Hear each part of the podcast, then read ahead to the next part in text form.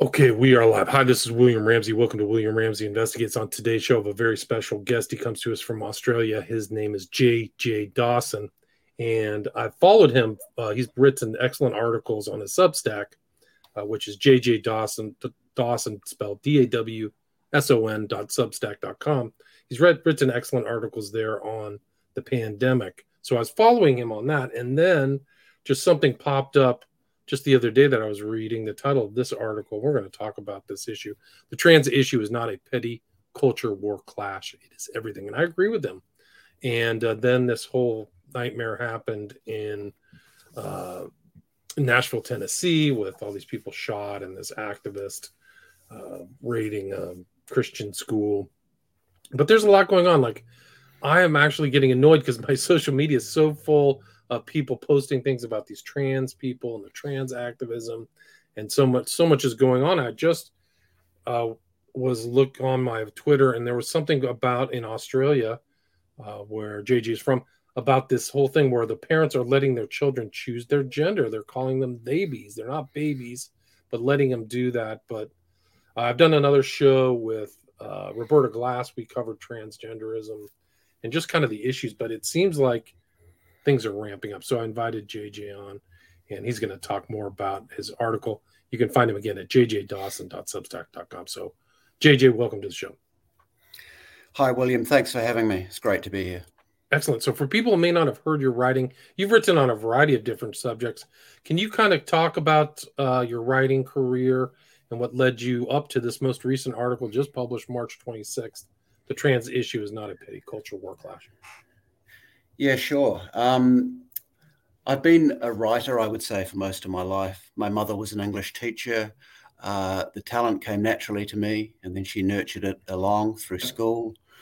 I fell into a marketing and advertising career out of university, and that really ramped up for me around 2012, which, funnily enough, is right around the time that these culture war issues began to manifest themselves. So I got into that industry as a very naive young man, right around the time that we started hearing about toxic masculinity and racial equity and things like that. And I was working for a university at the time, and I can recall being swept up in the whole thing and having a feeling that, while I didn't really like the whole kind of woke direction of things, that, we were sort of at the progressive spear tip of things. And, we were enlightened, and we were a society that was tolerant and trying to do the right thing. But as the madness increased, there really formed a disconnect in my mind. The cognitive dissonance that the narrative demanded of us was becoming too much for me. And I became quite disillusioned sort of through the mid part of my stint at that university, and ended up leaving to join the private sector because I thought there would be less of the wokeism there. And I went and worked for a big financial services company where things were slightly better for a while. But in the last few years, the same ideology has crept into the private sector, and we can talk about all that. We can touch on the whole ESG thing, which comes down from the big asset management firms. But, ramping up under Trump and then sort of spinning out of control into this utter lunacy that we saw through COVID and the vaccines and everything, I became, one might say, radicalized. That's probably what our detractors would say. But, I prefer to think of it as simply just waking up. I started looking into things. I started researching things. The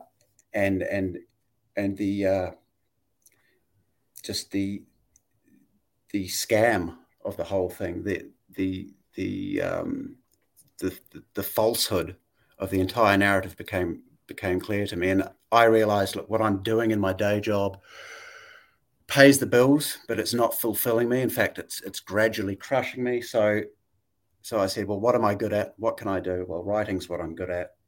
So I'm going to start up a Substack and just go from there, see where it takes me. I'm going to write about what I think. I'm going to write about what I see going on. And that was about a year ago. And that brings us to today. So that's a quick summary of my writing career, if you want to call it that. Right, and you've covered a lot of different topics too. You've covered COVID. You've kind of made this trans. You've talked about some of your personal life. So you've put out a substantial amount of material in a year.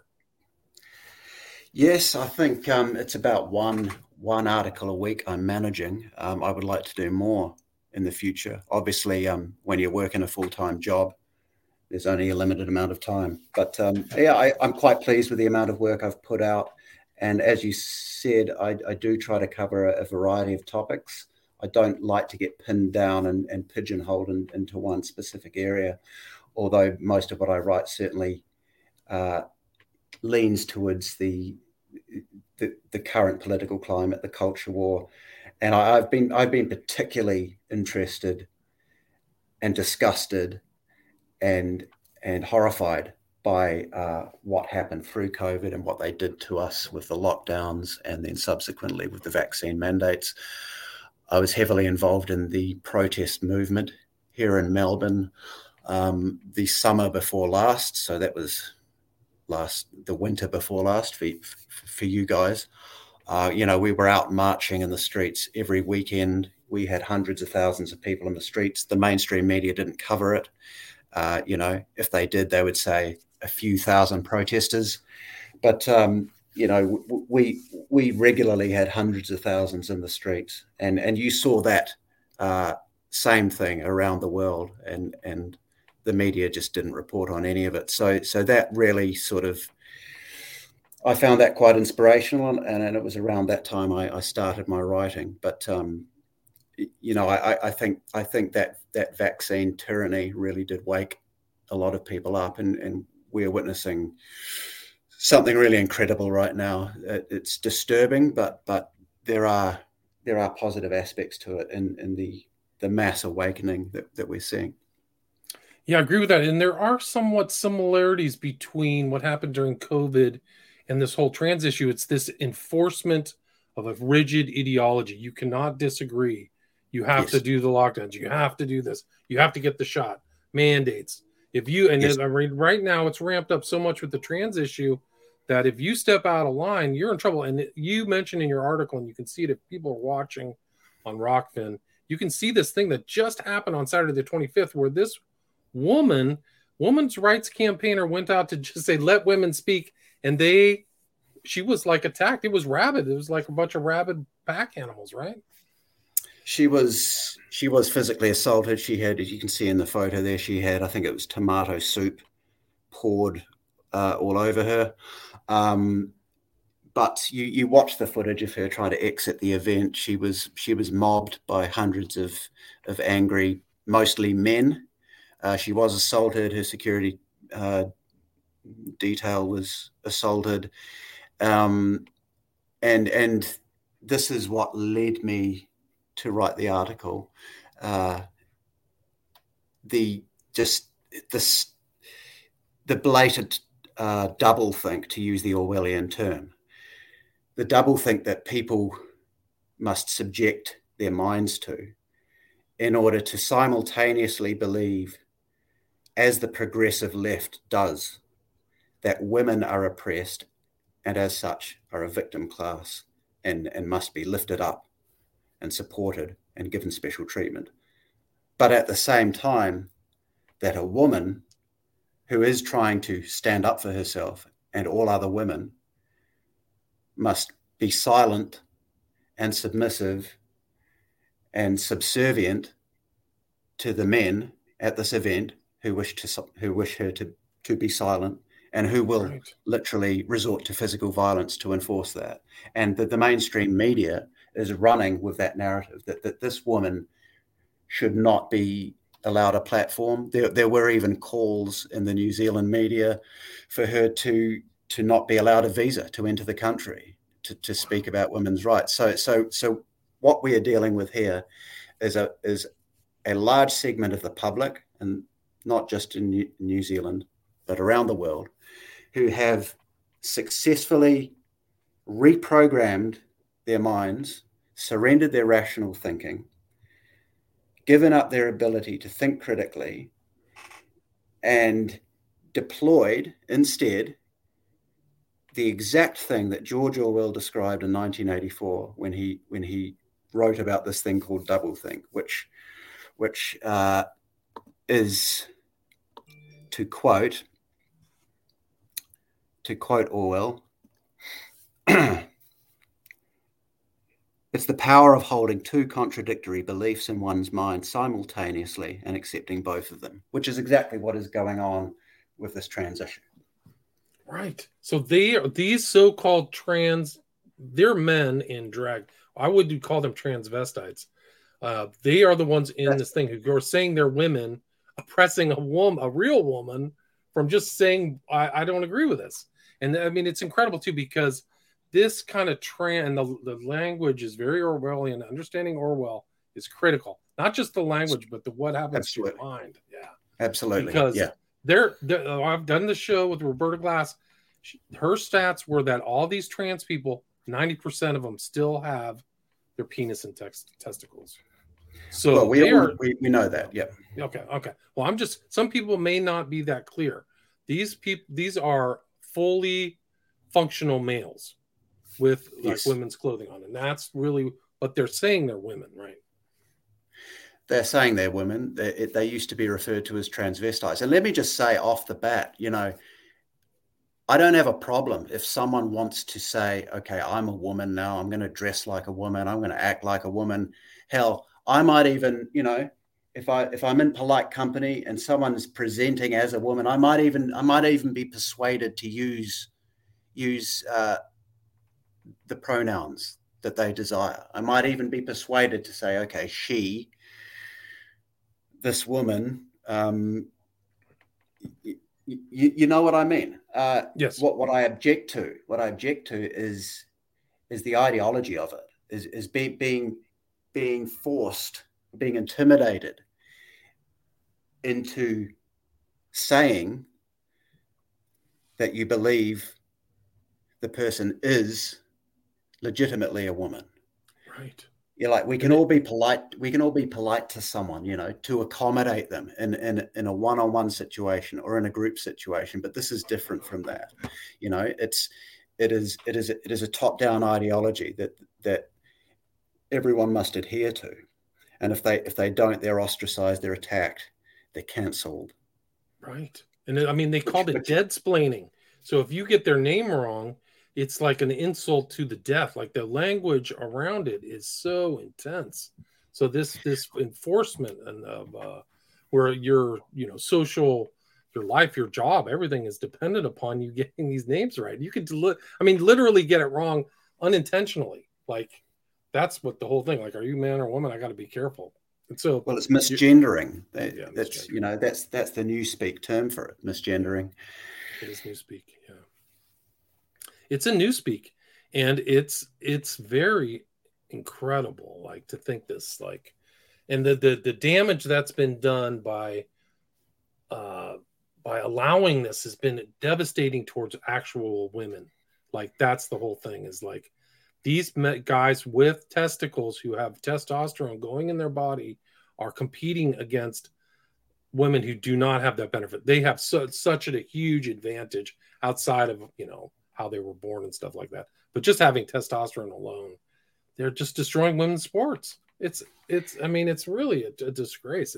It's embarrassing for the adults who've allowed this to happen, but they've been intimidated. They are scared. I mean, yeah, it's incredible that they've gotten this far to me. It has destroyed women's sports. I did see, I think there was a positive development, I think, last week. There was an international sporting body that has now, I think, banned this. But I mean, it's that's one victory for women amongst a an ocean of defeats at this point. And I think it's, you know, the sport thing is the most obvious manifestation of it.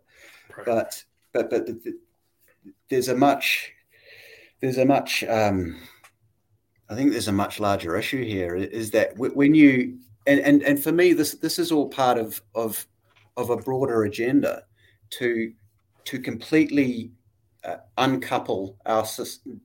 completely decouple our society from everything that has underpinned it to this point. So the family unit, and even simply the most basic fundamental of reality, which is male and female, it's the basis of our existence on this planet, and without which the species cannot perpetuate. So, if you want to look at the family unit, and to drill down to be even more specific, men and women as the fundamental basis for reality, this is what they are trying to undo with this narrative.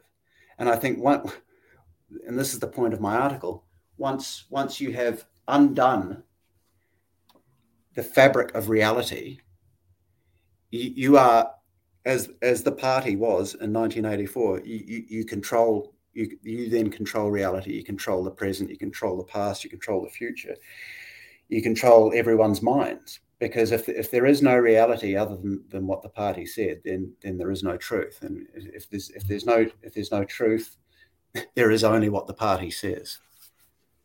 Right. No, it really is. It's an assault on reality itself. It's like a mind war.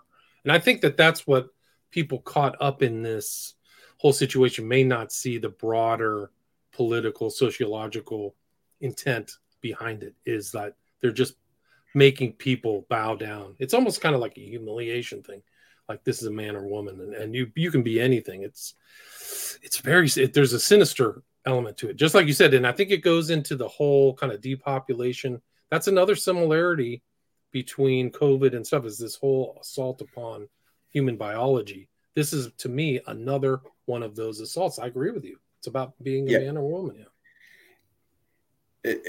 Yeah. I mean, I think whichever one of these issues you look at, whether it's the vaccines, whether it's the lockdowns, whether it's ESG, whether it's the climate change thing, or whether it's this trans thing, you can trace it back to one fairly basic agenda, which to me appears to be the decoupling of our society from its traditions, and the creation of a single consciousness, which is based purely on dogma, as opposed to facts. And there is the only way that you can create that is to demand complete submission. Right. And that's a common factor across the lockdowns, across the vaccines, across the trans issue, across the climate change issue. Anyone who departs from the narrative becomes a heretic. And you know, this is classic tyrannical behavior, which you can see. Which you can see throughout history, that the tactics are exactly the same. They've just applied some slightly different terms of reference. Right, and the language is also very, like, if you don't agree with it, you should be killed. Like, they're talking about killing people, and like it's like a war, it's genocide. There's a trans genocide, so they're defensive. They have to fight back. There was a guy on social media today saying it's war.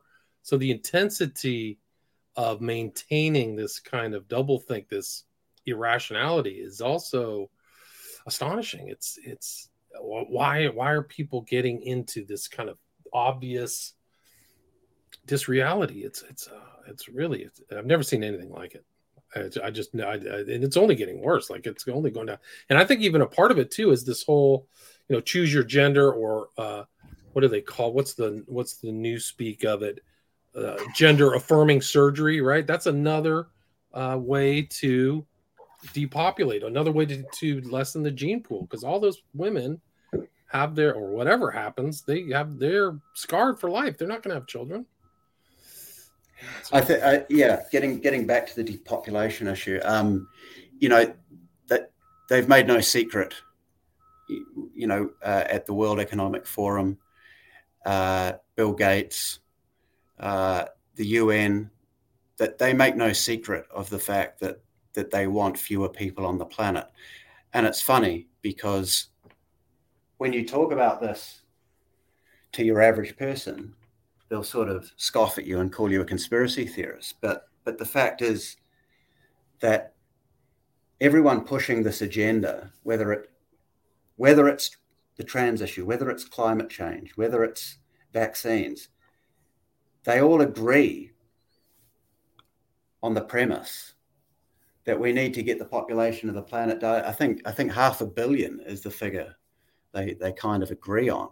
So right. That was the number from the Georgia Guidestones. So 500 million people is the sustainable. So when they say sustainable, they also in their terminology, that is human people too. Human carbon, right? Human carbon emissions. So, exactly. Yeah. We are the carbon that they want to reduce. So look, I can't claim to know what the intentions of the people at the top are, but you can make a reasonable inference that people who say they want to reduce the population, who sponsor programs that sterilize people and support programs that sterilize people, such as transgenderism. It's a reasonable inference to assume that the two are connected. Right. That it's part of an agenda, a broader agenda. Yeah.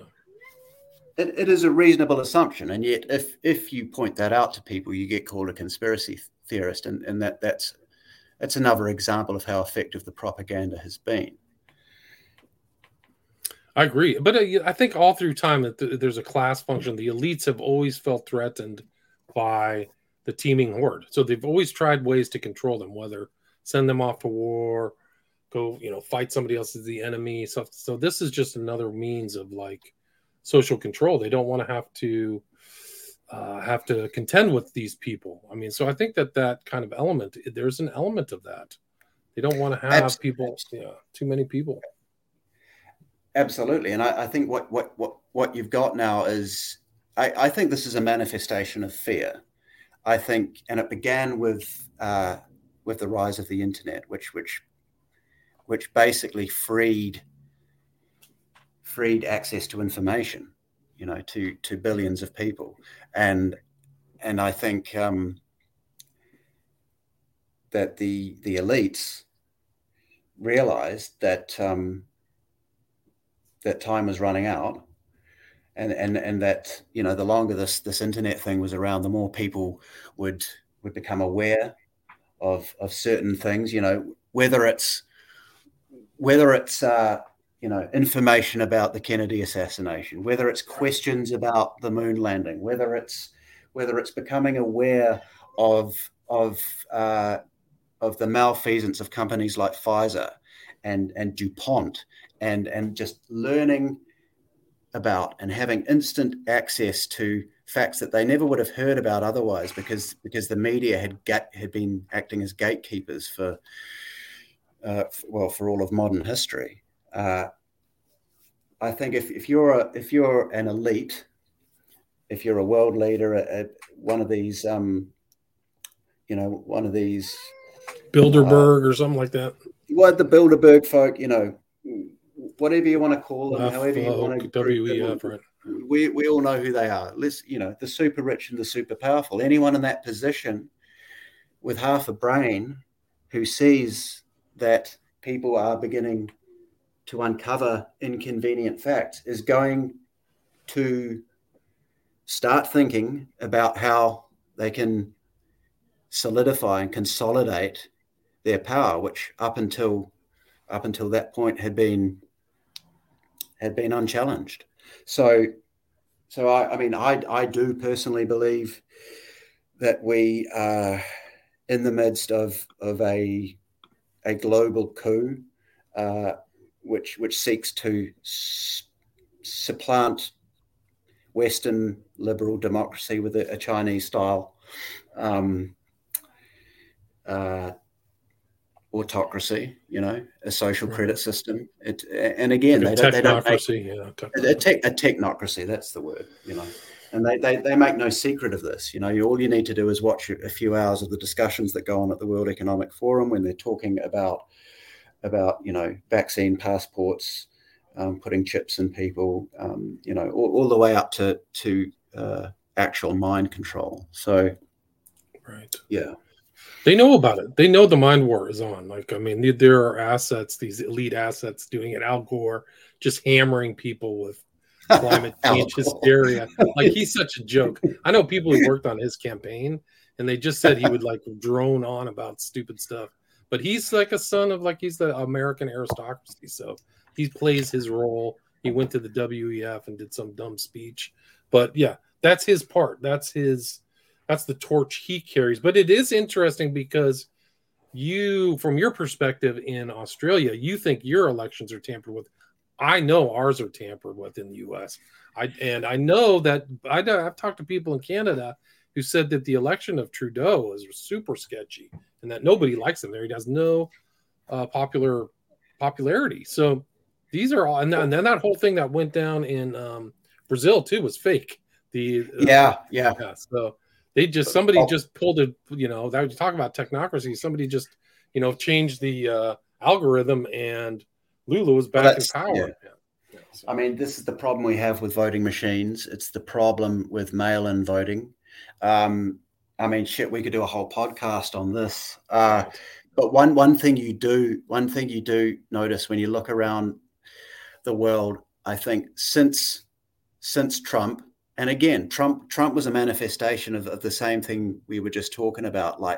Oh shit, the internet matters. Because Trump was elected by the internet, and what came after that, the reaction to him is again, it's a manifestation of the same thing. It's the elites suddenly realizing that they didn't have the control they thought they did. So what's interesting when you look at elections around the world since Trump, something doesn't ring true about it.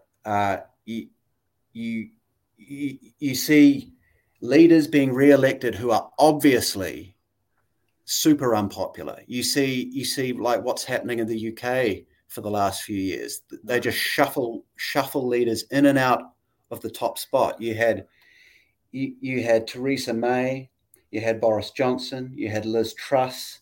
Now you've got Rishi Sunak. They're all just stooges. They're being shuffled in and out. They're not being elected.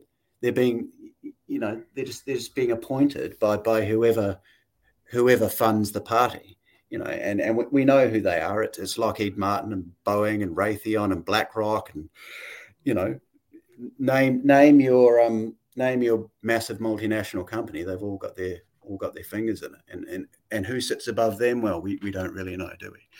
But there does appear to me to be a concerted effort across not just the West. You just mentioned Brazil, but to install into government people who are going to play ball with this globalist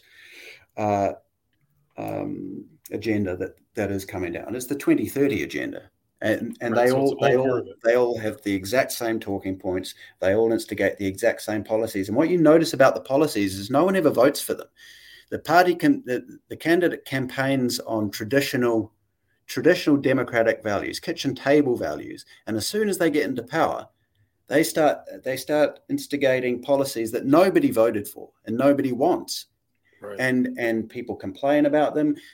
The politicians get voted out. They slot new ones in, and the same agenda rolls on. And right, it's incredible. It's incredible here. They try to restrict Americans from finding out certain facts, but if you pull the average American, 75% want a completely different, political leader for wherever they're at. That was actually the exit poll in Arizona, but it was still a 50-50 race. It was close and down to the wire. But everybody who came out of those voting things said, yeah, I want somebody else. So the numbers don't add up, at least in the States. When you say the elections are tampered with in Australia, what do you know of down there? I mean, did they have that happen? I haven't had the time to do a deep dive on this. I did see video footage from one of the polling locations of one of the ballot counters was rubbing out, because I think they use pencils in some of the jurisdictions. He was rubbing out something on one of the ballots and then re-entering it. It's more for me, the compelling evidence I saw was from the 2020 election. I mean, I watched hours and hours of footage. You know, I watched the depositions and the testimonies that came out around. You know, I mean, you know what I'm talking about, and in the States, there's so much. Yeah, fraud. I mean, there was.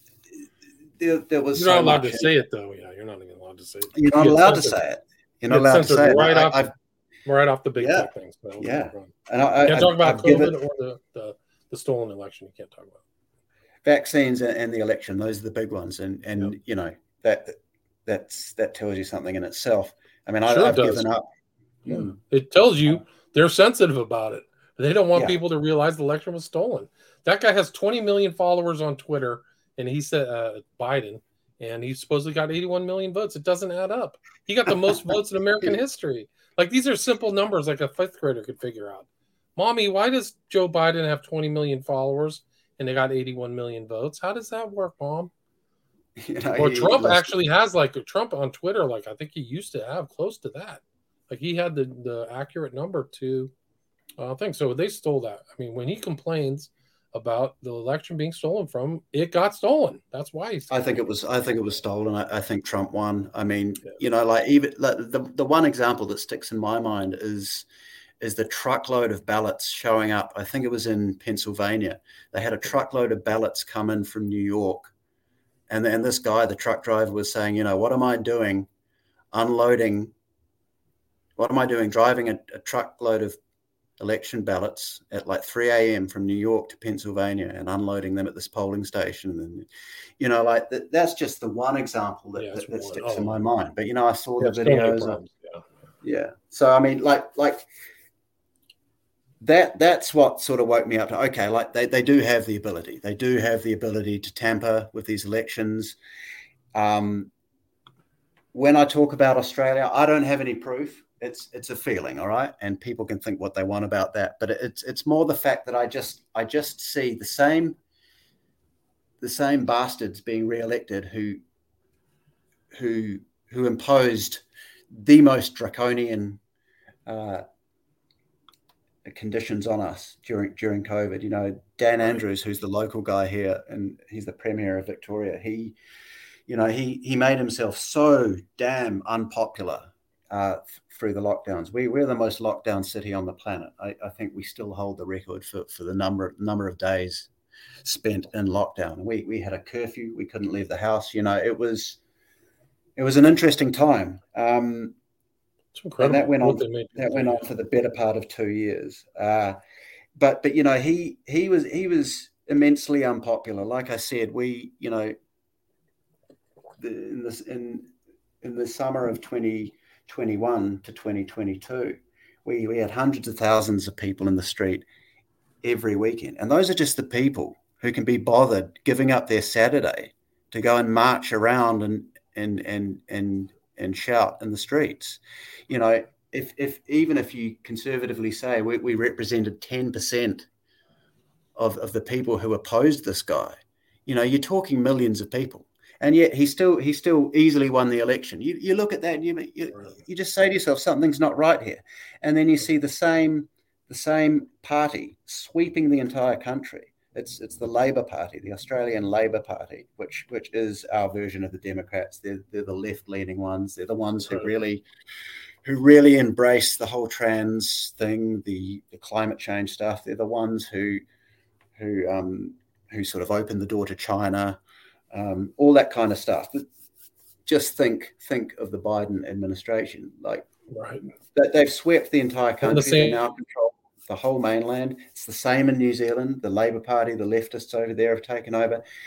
It's exactly the same as Trudeau. You mentioned Trudeau before. He just seems bulletproof, and yet we know how unpopular it is. We saw what he did during the trucker protests. How do these people keep winning? How do they keep winning? Right. So it's incredible. Uniformity across all these nation states that should be acting in different things. That's a real tell for me.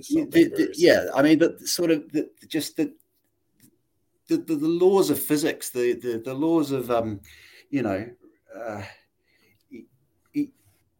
you would expect to see a certain amount of differentiation between the way that politicians act in Canada, New Zealand, Australia, France, the UK, but it's all exactly the same. The agenda is almost identical word for word, and if that's not evidence of collusion, I prefer the term conspiracy, but let's just say collusion. If that's not evidence of grand collusion, then I don't know what to tell people, Yeah, me too. It's just a huge lack of sovereignty. Like these stolen elections, you're supposed to have the election is to tie the people to their government. But when they're stolen, the people, the government can do whatever they want because there's no consequence. They can steal your money through massive bills. They can inflate the currency. They can open the borders. It doesn't matter. They don't care because they know they're going to steal the next one and the next one. So yeah, and I think what a lot of people miss is it's not the politicians making these calls. The politicians are the front men for much larger interests. And they always have. They are really in the States. They've always been around. Most of those big, powerful families have kind of pet politicians. Like their politicians are the Rockefellers. Yeah. And so whether and it's the funny thing is we all know that, they make TV shows about it, Right. Like just two that spring to mind would be House of Cards and even in Ozark, that Netflix one, which just wrapped up recently, there was a great kind of subplot in that about sort of how you can buy politicians and completely own the political system. But they don't make any secret of it. It's kind of common knowledge, and yet when you talk to people about it, they give you this funny look, like conspiracy theorist. They've been conned. That's part of the mind war. That's part of the. I actually heard that Bill Clinton. Yeah. Bill Clinton said. He said House of Cards is 99% accurate. Because it's about him and his wife, right? Take it from the horse's mouth. And Ozark is in Arkansas too, right? So you want to talk about somebody whose whole life was groomed. Talk about Bill Clinton, supposedly the son of a barmaid who somehow goes to Georgetown and then becomes the governor of the whole state at like 28 or 29, and then makes it to Yale Law School, which is like, a shot in the dark. Like it's like, it's like hitting three bullseyes in a row to get in there. He is a privileged person. His actual real parentage is much different than what they say. He's supposedly a black, but have you heard that story? Somebody researched him. It was Christopher Hitchens researched the parentage story of Bill Clinton, and he actually realized that the person who was supposedly his dad could not have been his dad. He was a guy who died in a ditch, but he was in Europe, serving in Europe. So it was some kind of convenient cover story. The Blythe story is fake. Clinton is his stepdad's last name. So the parentage, and people have always said, is Rockefeller. One arm of the huge Rockefeller, the sons of John, one of the sons spent tons of time in, was it Springs? I can't remember. He spent time in this kind of part of Arkansas all the time, and he was very promiscuous, apparently. So Bill may be. It all ties together because Bushes are all fronts for the Rockefeller family. They've always have been, and they're just part of that kind of caste system. But when George Bush Sr. died, was it 2018? I forgot what it was. Who shows up there? Bill Clinton. He showed up at when he was passing away. So he was always part of the team, man. He was the hidden behind the throne. He always has been. Yeah, I mean, they're all buddies. They all, they all hung out on Epstein's Island, They were, And it is actually very simple. It's the way the world has always been. It's an aristocracy, and we are the peasants. You know what's funny about the whole thing, and part of my awakening, if you want to call it that, was realizing that I was a peasant. You know, when I got into the system and got my job in the corporate world, and started getting my paychecks and my suits and you know, started being able to afford oysters and champagne. You know, I imagined that I was, you know, that I'd made it, and I was sort of part of something, and it was, I think, partly the realization as things began to reveal themselves to me that I was part of nothing. I was simply just another cog in their machine, and that I would never be one of them. That was one of the realizations that I think really woke me up. It's a tough realization. I think a lot of Americans are in that spot. They know they're serfs. They know they're slaves. They cannot survive one $500 charge. So they are working like dogs. They're basically, well, that's right. You know, indentured servants might have been actually a better thing. An indentured servant probably had a better gig than some. At this point, they probably had more job security. Yeah, you know? Agreed. I mean, agreed. Yeah, and this is the problem with the middle class. I think is that too many of the middle class imagine themselves to be that, you know, part of the club, and I think that's a sleight of hand that's been pulled on the middle class, and it is also what is allowing our rulers to dismantle the middle class, because as long as people still think they're part of the club, they're going to go along with the agenda, you know, right. and you know, which brings us back to this trans thing. You know, your biggest supporters of this woke ideology, whether it's trans or whether it's whatever it is, you know, LGBTQ, the whole gamut, you know, right. Right. It comes out of the middle class. It comes out of these liberal universities, you know, right.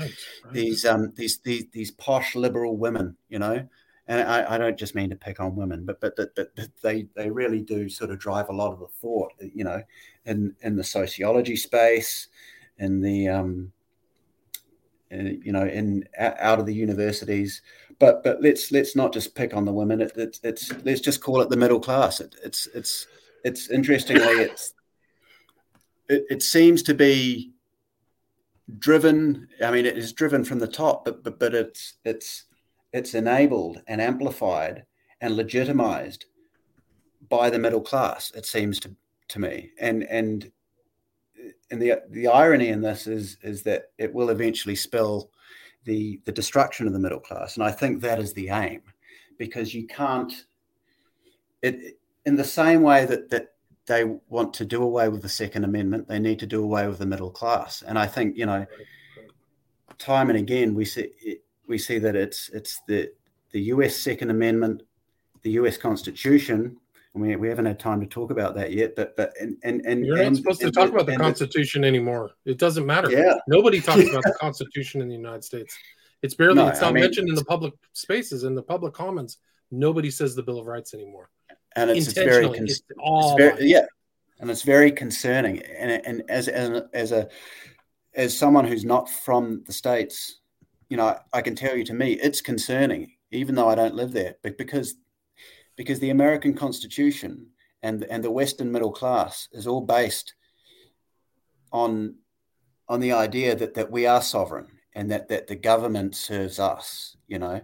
Right. And as we watch the Constitution being eroded, you know, we slide further towards the destruction of that middle class, of an upwardly mobile class of people with means, you know, the means to engage in discourse and to develop ideas and to be something more than a wage slave who simply doesn't have the time to engage in politics. And I think that is the problem they're trying to eradicate, is that we are not part of their club and we never will be. and that makes us a threat. Yeah, they don't want us. No, they don't want us. Yeah. So, yeah, you're absolutely right. They feel like it's a threat. It's really a class issue. I mean, I hate to go to class, but there's a significant proportion. It's really them against us. Not that a lot of people are just sitting around like, I just want to live my life, but they don't want to let you have it, you know? So that's the whole thing. That's the whole thing with this poison kill shot. Like I'm just trying to breathe, just, you know, birth to life, but they don't want to let the average person just not be bothered with. They're just poking their thumb in their thumb in your eye. They get off on it. I think there's a larger psychology there, but that's interesting about it. And the trans issue too used to be considered mental illness. If you thought you were a man and thought you were a woman, I think in the NSM diagnostic manual, like 20 years ago, you were mentally ill. Yeah. And the interesting thing is this is the only form of dysphoria that is affirmed. You know, any other person who's experiencing some real dissonance, you know, that it's treated, it's not affirmed. You don't say to someone who's suicidal, well, actually they are starting to say this now. You know, like in Canada, they've got the medical assistance in dying, the MAID, they call it, you know. But so we're starting to see this, you know, this affirmation of pathology, right, when it suits the agenda. And I mean, the trans issue is the most obvious manifestation of that. I mean, I feel like we haven't spoken enough about it. We kind of got sidetracked, but I mean, with the trans thing, I feel the establishment has identified an issue which really allows them to completely bamboozle people. You know, it's like they've distilled the absurdity of the whole oppression narrative down to a really pure form. You know, they've created the ultimate victim class, which cannot be criticized, and it's a control mechanism, and it's almost like through this tiny kind of insignificant sliver of the population, that it's like, right, through this they can create complete obedience, and it's like the more absurd it gets, the smaller the segment of the victim class becomes. It's like the more power it gives them, and I'm still trying to formulate this, you know, in my head, but it feels to me like that they found the magic ring, you know. Right, and through this narrative that they believe they can achieve complete submission, because as we spoke about it at the beginning, if you can get people to fundamentally deny not just reality, but the most fundamental aspect of reality, which is life itself. Life itself is the existence of males and females, without that differentiation, without the physical reality of our two different genders, there is no life. So when you can get people to deny the fundamental cornerstone of life itself, then you have them. You control them completely. And you know, I had a whole lot of quotes from 1984 here that I wanted to reference, but you know, there's just so much. Yeah, it's really there. You're in this kind of crazy environment, and it's changing the culture, the politics. Yeah, yeah. And the thing is, they don't want us. They don't want to destroy us. They want to convert us, and this is. If I can just read from part 3 of 1984, O'Brien has Winston, who in room 101, which is the torture chamber in the Ministry of Love. And he says to Winston, "Why do you imagine that we bring people to this place?" And Winston says, "To make them confess." And O'Brien says, no, that's not the reason. Try again. Winston says, to punish them. No, O'Brien becomes almost incensed at this, and he says, no. And his voice changed extraordinarily, and his face became suddenly both stern and animated. No, not merely to extract your confession, not to punish you. Shall I tell you why we have brought you here? To cure you, to make you sane. So they know that by throwing us in jail, they make martyrs of people, you know. So they need people to believe in this stuff, you know. They need, you know, in Orwell's words, to cure us of our wrong think. You know, they demand that, and that's why people, it is so important that people say the words. You know, they're always trying to get people to affirm the stuff, you know. Right. It's like you must affirm this person's trans journey, and that's the tell, you know, that they don't want you to say it because you feel like you have to say it. They want you to affirm it, which means that they essentially want you to believe. They want to cure you and make you think as they do. Right. Even though they may actually not even think it, they just know that it's a control mechanism, right? Yeah. They may know full well that there's two genders. They're just, this is like, that's like the whole. And this is where the doublethink comes in. They you know, it's the ability to hold two completely opposite, contradictory beliefs simultaneously.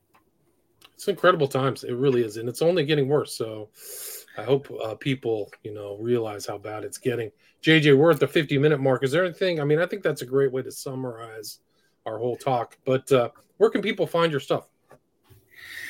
Well, the best place to go is my Substack. So as you said at the start, that's jjdawson.substack.com. Yes, JJ Dawson spelled DAWSON @substack.com. Substack.com. And I'm also on Twitter @RealJJDawson. So, I mean, you know, I'd love for any of your listeners to give me a follow and join the conversation. You know, this is it's only sort of I'm just through my first year of this endeavor, so sort of hoping to build it out really over the next decade, and hopefully get out of the corporate machine and with any luck, become self-sufficient so that I'm not reliant on that big BlackRock money and you know all the influence that flows down from the. I don't work for BlackRock, by the way. Let me clarify that. But basically, any publicly listed company is basically owned by BlackRock. So they have a huge slug of stock. They have slugged all. They're influential throughout the entire U.S. corporate America. It's incredible. That's right. And they never disclose who owns that stock either, by the way. No. So, I mean, you know, I need to get out of that machine. And it's like you end up being like just like Winston working in some cog where you got to be careful what you think and what you see. And, I mean, it's really 1984. I mean, I know people are trying to extricate them out, yeah.